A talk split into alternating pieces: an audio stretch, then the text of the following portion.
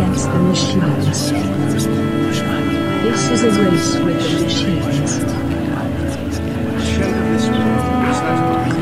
From quantum physics to poetry, from neuroscience to geography, from philosophy to immersive realities, Building 21 is a space where one can explore, play with, manipulate, bend, break, and probe the multifaceted dimensions of ideas, knowledge, and thinking.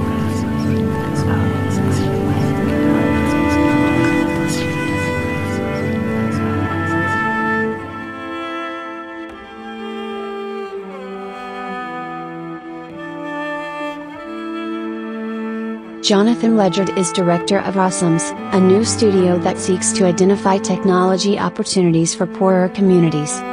He was director of the Future Africa initiative at the Swiss Federal Institute of Technology until 2016. Since 2012, he has led a consortium of leading roboticists, architects, and logisticians that seeks to build the first drone port in the world in Africa. Jonathan Ledgard is a leading thinker on advanced technology, risk, and nature in emerging economies.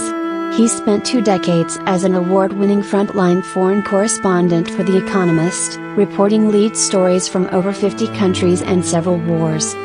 His second novel, Submergence, a New York Times Book of the Year, is presently being adapted for Hollywood by Wim Wenders.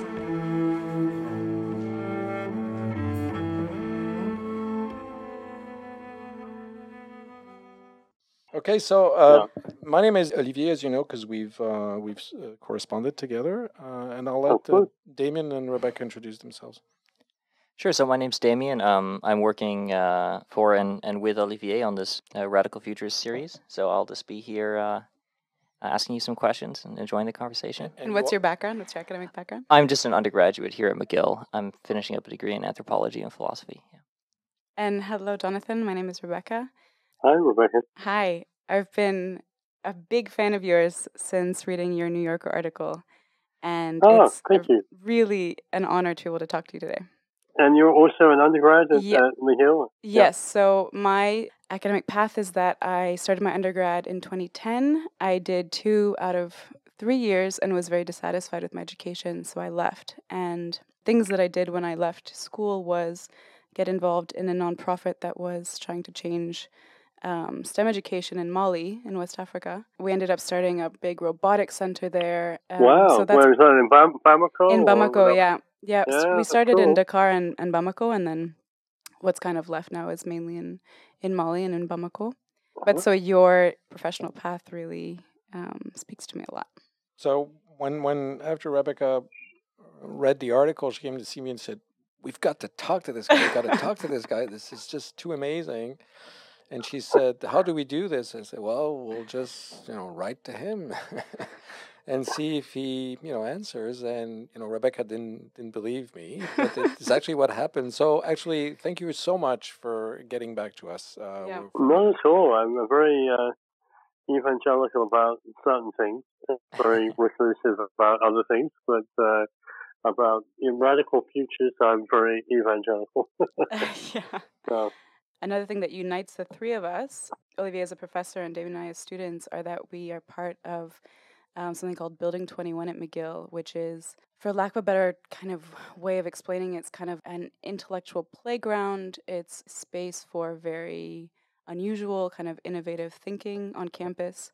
And we provide basically research funding for students from their undergrad to their PhD level to pursue interdisciplinary, unusual, kind of in, in your way, kind of naively curious research, because we really feel that that's important, that it needs support in a, in a very siloed and very fractured university Oh, that's fantastic. Yeah. So maybe can we ask you for a couple of minutes maybe to introduce yourself? Yeah, of course. I'm uh, Scottish. I was born in the very north of Scotland in the Shetland Islands. I spent half of my, well, over half of my career as just a traditional foreign correspondent, uh, a war correspondent uh, for the Economist newspaper in London. But you know, I was always based abroad. I reported in the Americas, in Asia, a lot in the former communist bloc, and uh, obviously uh, I spent a decade in Africa and most of my present work is uh, is based in Africa, but I'm really more broadly interested in the let's say the equatorial belts of the planet, and I'm really consumed and interested in uh, technology solutions that can potentially scale in poorer communities in the tropics, particularly solutions which also might have a positive upside for the natural world as well. And my thinking is very much conditioned by an understanding of where we are going uh, as a species in the next 10, 20, 30 years. And it's going to be, you know, very exciting on one hand from the technology side, but, uh, you know, very stressful for our biosphere and political systems uh, on the other side. So I, I think what we can say out of this conversation, which is certain, is that if we come through the next 30 years more or less intact as a species and we keep most of our biodiversity intact, it will be because we've managed to put in place some radical new thinking. Some of that obviously will be political. A lot will be uh, to do with questions of social justice, you know, in particular gender uh, equity. So, you know, we have to really take care of the rights of young women and women more broadly in poorer countries. But then the other part is, which I guess we should talk about is, you know, maybe there'll be some new technology, technology solutions w- which have some promise.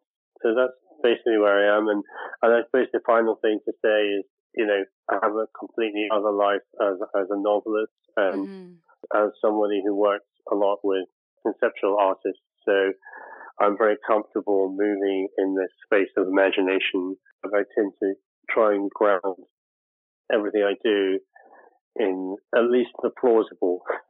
mm. Whether or not that all of these initiatives succeed it is not the, the critical point. The point is to be searching for the things which are uh, potentially scalable.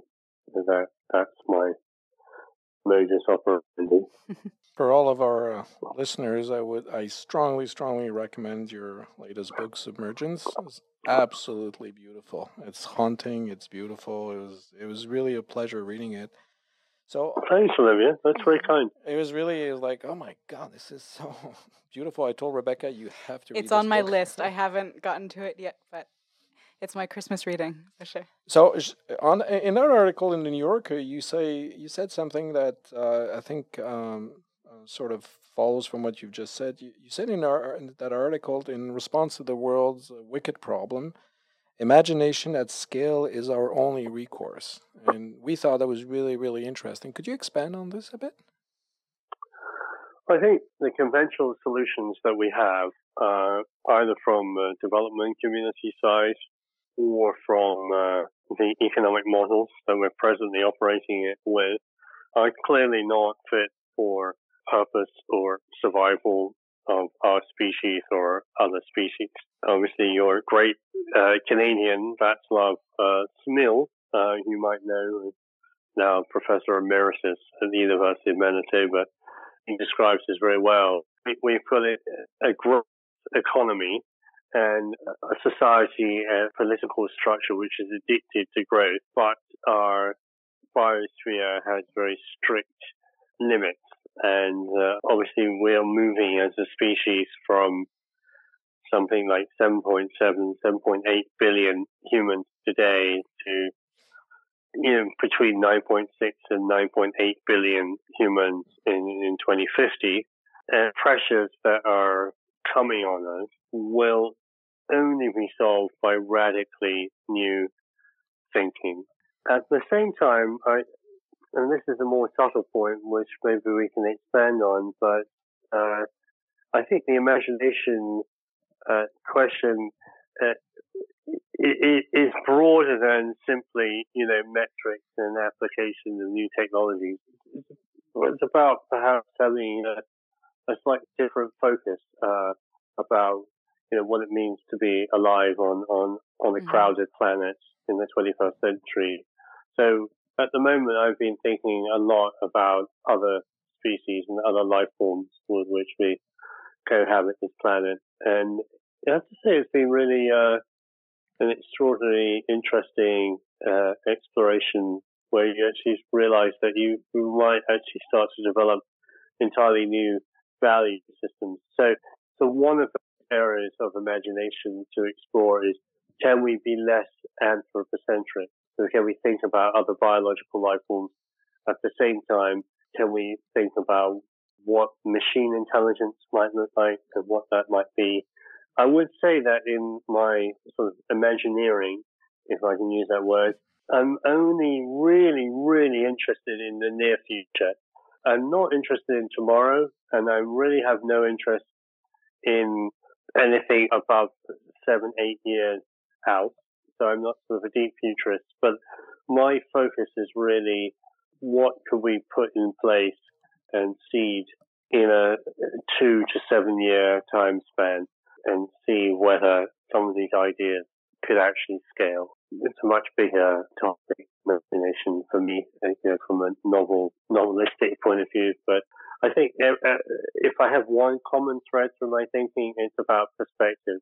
So you need to have a really strong sense of perspective about you know, where we are as a planet, but in this galaxy, even I can say that, but also like where we are at this point in time.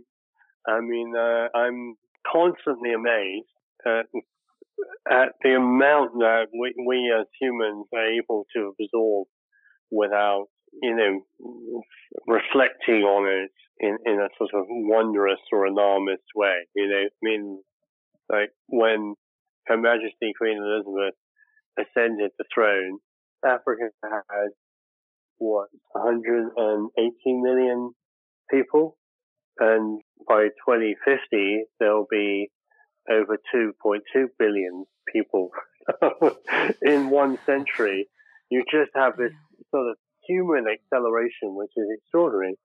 Or if we think about these other species, when I was born, 1970, there were twice as many wild animals on the planet as there are now. so, Yeah. they, of course, we can go on ad infinitum about these facts, but the, the key point is we are living, we are definitely living in an extraordinary uh, defining moment. And unless we apply imagination in this moment, uh, we we will not uh, have a happy outcome. Yeah, just on that thread, I'm curious about uh, the role of uh, fiction and consulting with artists. Um, I know that like you've worked with a lot of architects, and I think that, like, they're a great example of people who you know they're engineers, but they're also kind of artists, and a lot of the times you know they're influenced by philosophy and literature. And uh, what's the role of of fiction and kind of unbounded creativity in you know meeting the very sort of tangible goals you're interested in over the next six seven years? Well, I, I would have to say that the fiction for me is quite separate endeavor. So I, I would almost say that there are different forms of imagination. You know, I've been a visiting professor the last year or so in artificial intelligence. So I spend a lot of my time, half of my time, I would say, with artificial intelligence scientists and with big companies like, you know, Google DeepMind and Microsoft Research and, and these, these sort of big players. And something kind of struck me very early in that exploration was that things which were quite well worked on by conceptual artists were utterly untouched by artificial intelligence engineers. You know, for example, what does it mean to have a human body? What does it mean to have a body? Uh, uh, how how you orientated in space? You know, ephemerality. You know, a lot of uh, questions like this which artists have been exploring for a long time, which are clearly central to the evolution of artificial intelligence. But these engineers haven't really thought of them at all. So with the with the artists that I work with, it's a really rich collaboration because you know they've been thinking about questions which are really central and living and very profound, and they're, they're actually going to be informing, or one would like to see them informing the evolution of of, of machine intelligence. But the fiction I, I can sort of keep separate. Um, the novel I'm working on at the moment is set in the late Roman Empire, so mm-hmm. it may or may not have any bearing on our present mm. situation. I must say, I'm, I'm really looking forward to your collaboration with Olafur Eliasson, um, the deep ocean kind of emergent experience sounds it sounds beautiful and it sounds like another way to kind of take the human outside of just the human perspective. I mean, that is a really good example of what I mean about perspective because, you know, the deep ocean, you know, is the dominant, is a much larger living space in our biosphere than the terrestrial space. Um, it's just, the deep ocean is just vast mm. and it's utterly unexplored. And it's really hard for humans to look at it uh, if you think about the deep ocean, you're probably just imagining a submersible going down and touching the ocean floor. But actually, what what is really interesting in deep ocean is this several kilometers of just darkness from which no photons of light uh, penetrate whatsoever, and then you know this sort of microbial life down there, which, which probably weighs more than the collective weight of life on the surface of the planet. And it, it was interesting with uh, artificial intelligence, it, which I didn't really grasp at the beginning, but beginning to now, is that it, it might give us new tools and new ways of perceiving the, the natural world because it's just more patient. So one of the ideas that we have is to, to put an artificial intelligence really deep into the ocean, four or five thousand meters and just let it be there, trying to perceive the slightest movement, the current, mm-hmm. and uh, the sense of time down there is obviously very different from right. what it is at the surface. So uh, a microbe in you know 5,000 meters deep water can survive for years, and on the surface of the planet, it might survive for 10 seconds. So it's uh, very much another world in our world. And yeah, so with Olafur, that, that, that's certainly a very, very interesting, exciting project. So that's exactly what you explore in the book Submergence, right? So exploration of the absolute depth of the ocean. It seems to me that uh, reading the book, there's this haunting it's very melancholic. Uh, your female character seems to me never reaches what she's really looking for in that. So that's there's this haunting place, which is the depth of the ocean, which talks to human beings. There's a sort of relationship, but there's also this impossibility to, to feel exactly, you know, the the, the sort of the sense, the essence of that place, and it's as if you're, you know, the female character always, even though she wants to be completely immersed, and it never really reaches that state. And I felt a deep sadness in her trying to reach is sort of understanding. Am, am I am I reading it this right? I, I think there's many ways to read it, and that, that will certainly be one way to read it. I think they I think there is a, a melancholy. You always remember when you're a child and you look at a fruit fly or some other very short-lived insect, and you think, "Oh, how sad for that insect that mm. is around for just a few days, and the, the life cycle is so short." And what you start perceiving uh, when you get into ocean science or indeed any kind of geoscience is that actually we humans, you know, fruit fly time frame as well. I mean, we, our lives are very, very short lived. And that, I think, was what I was trying to explore in Submergence is the, the idea that people existing on the kind of burning bright surface of the planet, you know, are, are only here fleetingly. And yet, you know, our actions and whether we fall in love or so on are indelible. You know, they they persist across uh, and outside of time. But at the same time, there are these areas on the planet. It, the planet itself it, has this whole other time structure and a whole other scale, which is so far beyond the human civilization and, and what we have accomplished or will accomplish. And I, I was very, very interested in that combination. And, you know, when I talk about thinking about other life forms and other species, there's something which comes up in my mind all the time. You know, I mean, uh, looking at species which have been on the planet for 20, 30, 50 million years, uh, which is sort of disappearing in our lifetime. And, and that the time element of that and the ethics of that destruction become quite severe and thought provoking, uh, I think.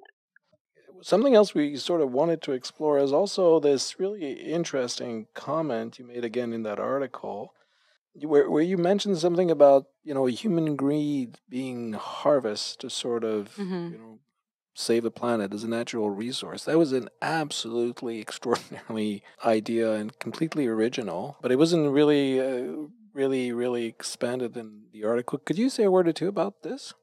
Yeah, I think this is a kind of relatively simple idea to get across, which is that most of the biodiversity on the planet, so, you know, there's a kind of thermal gradient to the complexity of life on the planet. So if you go from the uh, Nunavut, you know, way even up to the North Pole, then you get to Nunavut, then you get to northern Quebec, then you get out to Montreal. By the time you get to Montreal, you've got little bit of biodiversity. You've got 50, 60, 80 tree species.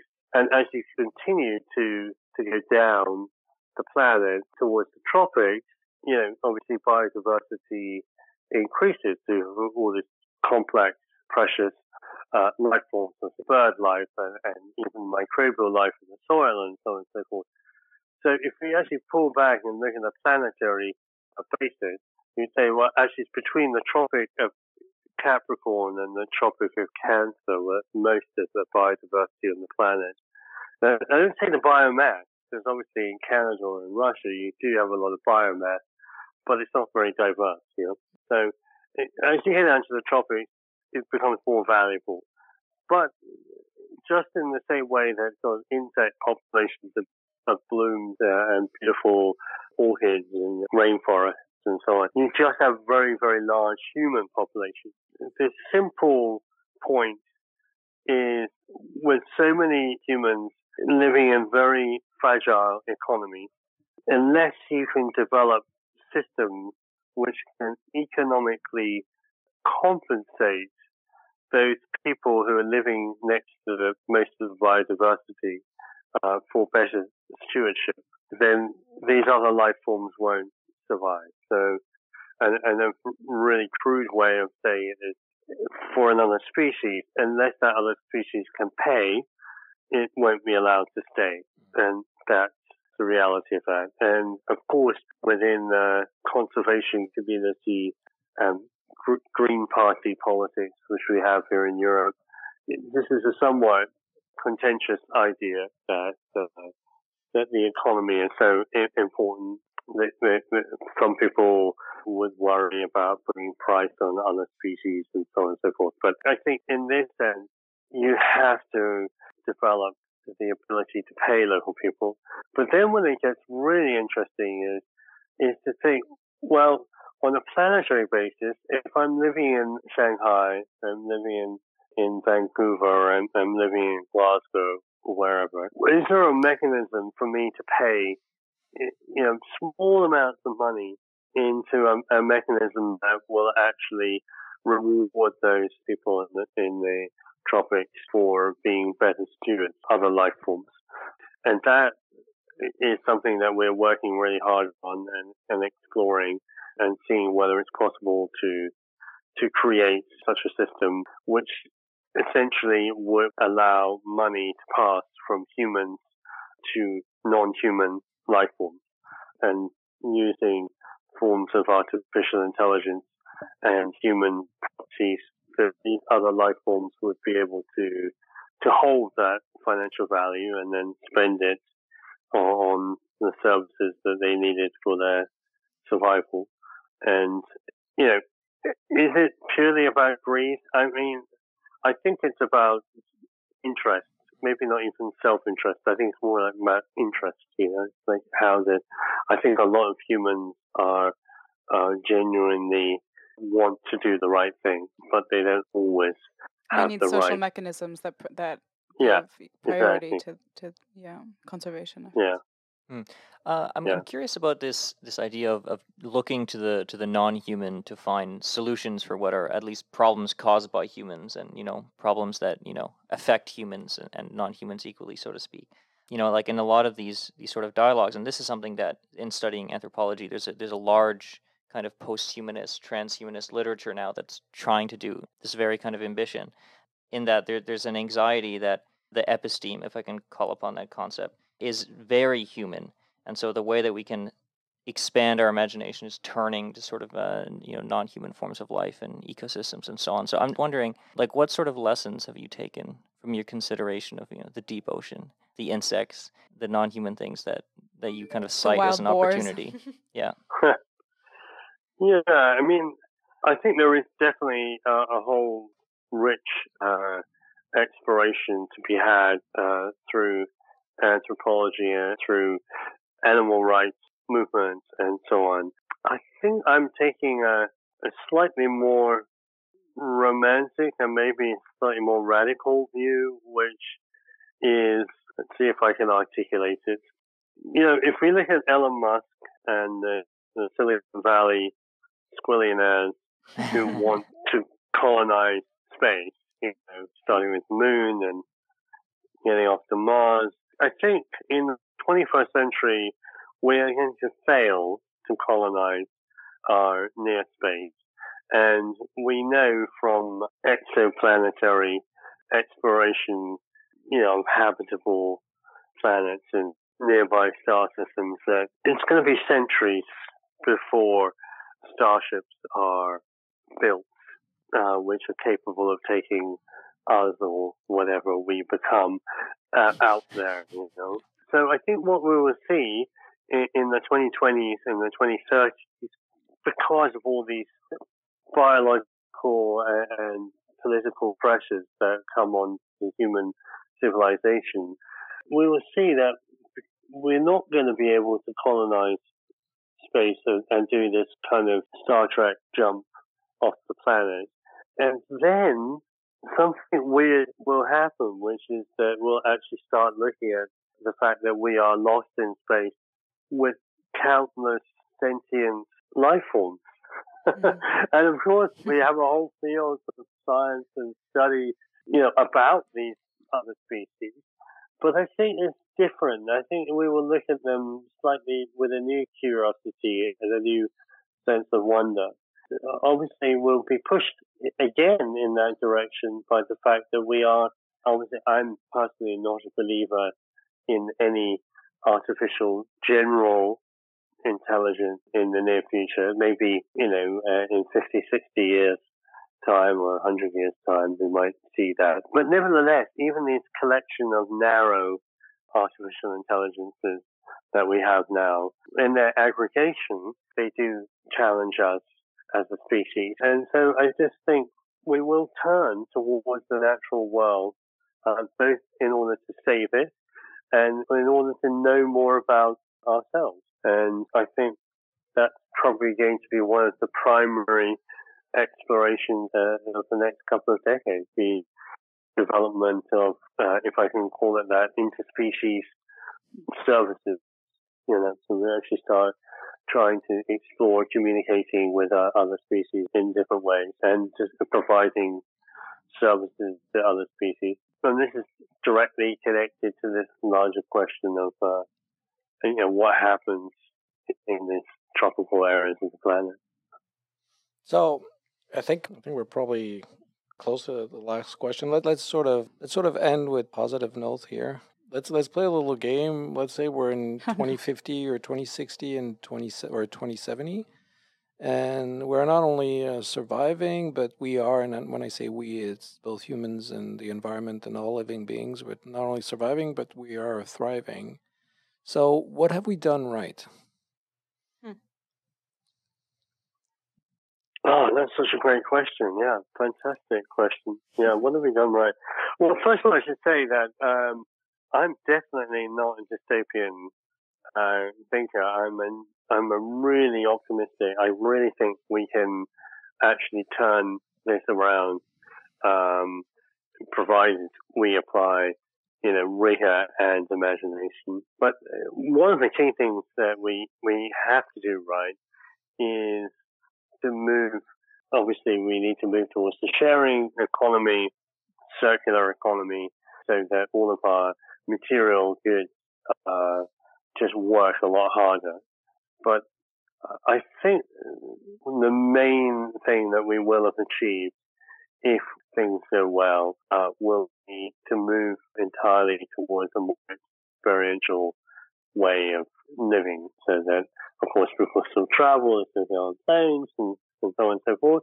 But it's really uh, about the experiences that you accrue in your life and your not your material possessions.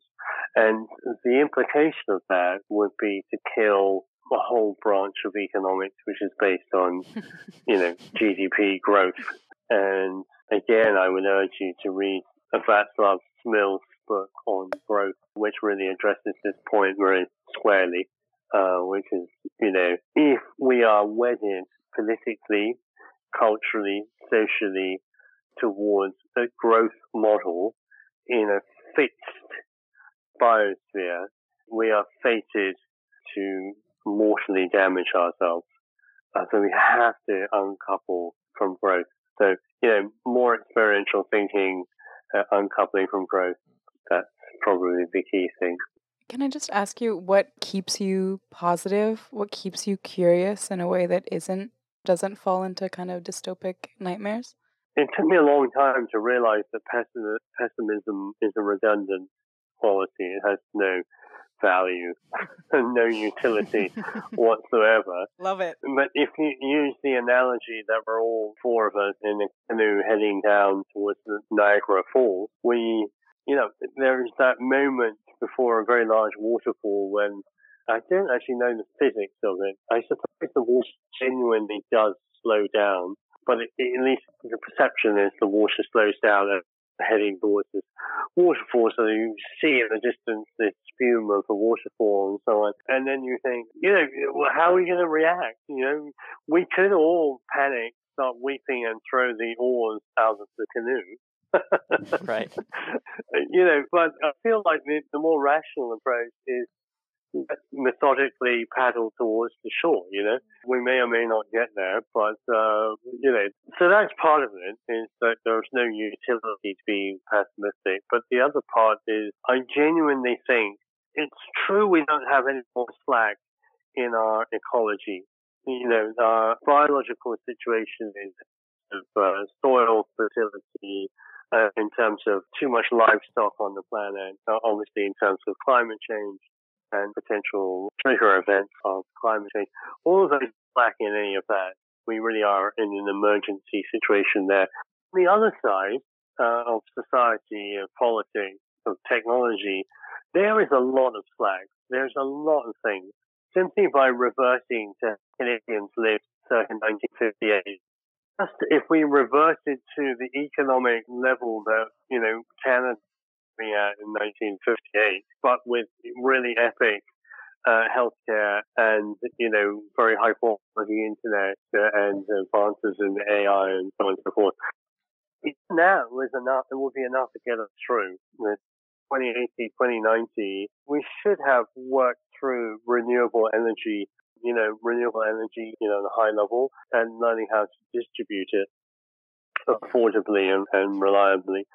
So actually, I think there are a lot of really positive reasons. And I think like a lot of the uh, neuroses that we have now politically, I think a lot of that is like the early stage of social media and when we still haven't acknowledged that we you know, humans are, are, are little apes and we're very, very easy to hack. and, right. and I think we'll get comfortable with that fact. We'll, we'll, we'll start acknowledging that fact, Mm. and our laws and our politics will catch up to that fact. So I think that for all those reasons, there's some abundant reasons to be hopeful and positive. But the key point is that we, the models we presently have are not fit for purpose. They will not get us through this squeeze and they will not get very poor communities on the planet through this squeeze and they will not get other life forms uh, which have been around far longer than us through this, this squeeze. So we definitely need more radical uh, thinking and, and lots of students at McGill to uh, abandon their silos and actually, Yes. you know, explore in different directions. When I left The Economist, I went to the Swiss Federal Institute of Technology, which is kind of like a Caltech school. hmm I mean, even more than like, let's say the University of Waterloo or something. It is really, really narrow. Uh, and that was really rich for me to be just with mathematicians and Mhm, physicists and biologists and computer scientists. It really helped me a lot in terms of the conversations they had. So I think that cross-disciplinary work is incredibly valuable. Excellent. All right, so this was really, really as good as we had expected. Thank you so much, Jonathan. Thank you so much. So it was w- wonderful to chat, and uh, you know, great luck with your work, Thank you. and uh, look forward to uh, seeing the audio when you have it. Great. All right, Excellent. thanks so much. Take care. Bye bye. Hey, bye bye. Bye.